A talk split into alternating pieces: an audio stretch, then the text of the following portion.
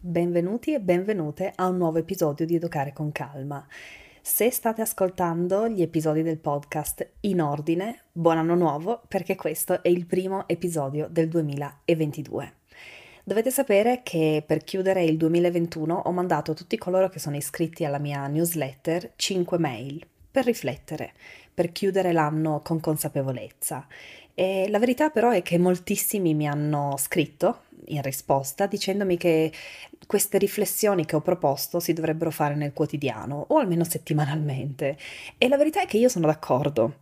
E quindi questa volta, in maniera del tutto eccezionale, ho deciso che queste 5 mail sarebbero diventate un episodio del podcast, un episodio in cui vi invito alla riflessione. Sarà forse un episodio un po' diverso perché vorrei che lo possiate davvero usare per ritornarci quando ne sentite il bisogno, quando sentite il bisogno di riflettere, e vorrei invitarvi a farlo proprio seguendo la mia voce, quindi cercherò di fare delle brevi pause tra una riflessione e l'altra per darvi davvero la possibilità di pensare a quello che ho detto e applicarlo a voi stessi e alla vostra vita.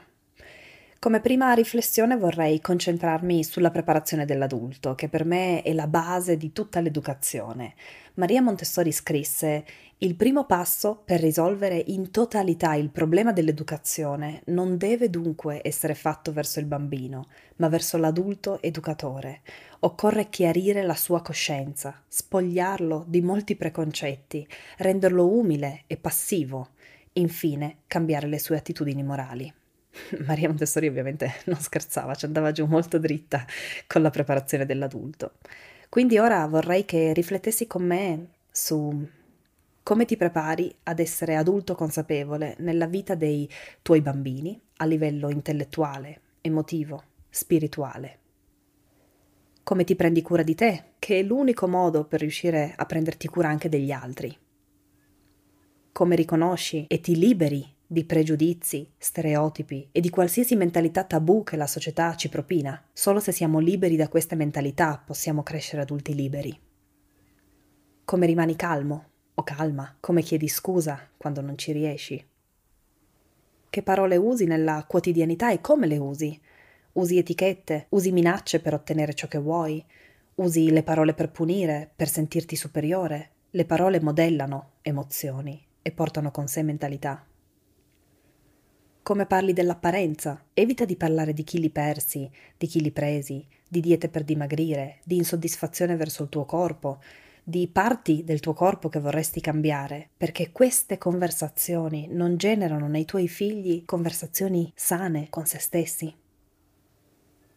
Vorrei che riflettessi su come trovi supporto nella comunità, di persona o online, quando senti di stare facendo fatica. Chiedi aiuto, come riesci a usare l'umiltà per educare dall'accompagnamento e non dalla superiorità, rimuovendo quella gerarchia adulto-bambino che è controproducente. Queste riflessioni sulla tua preparazione di adulto sono importanti perché quando capisci chi sei e qual è la tua strada, qualsiasi cosa tu faccia, sai che ti sta portando nella direzione giusta. La seconda riflessione è su come interagiamo con i nostri bambini. Maria Montessori scrisse: L'adulto deve rinunciare anzitutto ad essere verbalmente e praticamente il despota cui il bambino deve obbedienza, con la pretesa che la mente infantile si formi secondo un piano stabilito a priori. Liberarci della gerarchia adulto-bambino è fondamentale per educare a lungo termine. Quindi ora vorrei che riflettessi con me su come comunichi con i bambini? Le parole modellano attitudini e portano con sé mentalità. Che parole usi per descrivere i bambini? Le etichette che affibbiamo ai nostri bambini restano per sempre come dei post-it sulla pelle. Come mostri il tuo amore? Tu li ami, non c'è dubbio, ma la domanda importante, la domanda vera è loro si sentono amati da te? Come ti diverti con loro? Riuscire, quando siamo con loro, ad essere realmente presenti, modella la relazione. Vorrei che riflettessi su come li ascolti con presenza, come li osservi in silenzio, i primi suoni, le prime parole, le prime storie, i primi giochi, i primi piani per cambiare il mondo. Ascolti i tuoi figli? Come accogli i loro bisogni? Rallenti per andare al loro passo o cerchi di farli andare al tuo? Come li coinvolgi nella vita quotidiana. Fare le faccende domestiche o cucinare insieme insegna fiducia reciproca. Come decidete delle routine insieme. Farlo insieme invece che decidere da soli o per loro dà ai bambini un senso di appartenenza. Vorrei anche che riflettessi su quali momenti di qualità passi insieme a loro durante la giornata, coccole appena svegli o prima di andare a dormire, una passeggiata insieme, un libro a metà giornata. Hai un momento così in cui sei totalmente presente per loro? Queste riflessioni sull'interazione con i bambini sono importanti perché quando ti relazioni onorando i tuoi valori e i tuoi principi, qualsiasi cosa tu faccia, sai che ti sta portando nella direzione giusta. La terza riflessione e su come interagiamo con il pianeta Terra. Il tema dell'interconnessione tra tutte le cose compare spesso nell'opera di Maria e di Mario Montessori. Ne ho parlato nell'episodio 50 del podcast che si intitola Siamo tutti interconnessi e che per me ha un significato speciale. Maria Montessori scrisse L'universo è una realtà imponente, è la risposta a tutti gli interrogativi. Cammineremo insieme per questa strada della vita, perché tutte le cose fanno parte dell'universo e sono connesse fra di loro per formare un tutto unico. Questo concetto aiuta il bambino a fissarsi, a smettere in una ricerca di conoscenza senza scopo. Egli è soddisfatto perché ha finalmente scoperto il centro universale di se stesso e di tutte le cose. Tra l'altro io con i bambini ho smesso di chiamare Terra il nostro pianeta e ho anche tolto l'articolo perché uno di nostro non c'è nulla, e due, non è un oggetto, è un'entità viva e accogliente che merita il nostro amore, rispetto e gratitudine. Quindi ora mi piacerebbe che riflettessi con me su come ti prendi cura di terra, come parli ai tuoi bambini di terra, come lasci ogni posto più pulito di come lo hai trovato come trasmetti ai bambini la necessità di amare e rispettare tutti gli esseri viventi, dalle piante agli animali alle persone. Come crei un amore profondo per terra, apprezzi la bellezza e la magia della natura. Come ti sforzi di comunicare che la magia è tutta intorno a noi, lo spettacolo della natura è migliore di qualsiasi spettacolo e storia creati dall'uomo come cerchi opportunità per mostrare animali nel loro habitat, che è l'unico modo etico di vederli.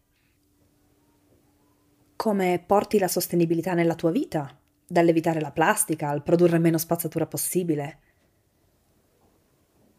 Come racconti le verità scomode ai bambini, dalla crudeltà degli allevamenti intensivi all'impronta di carbone che lasciamo quando al supermercato scegliamo prodotti che arrivano dall'altra parte del mondo. Sono verità scomode ma fondamentali. Queste riflessioni sull'interazione con Terra sono fondamentali perché quando capisci che siamo tutti interconnessi e che la tua vita non esiste senza quella di milioni di altre vite, qualsiasi cosa tu faccia, sai che ti sta portando nella direzione giusta. La quarta riflessione è sulla curiosità e l'amore per il sapere.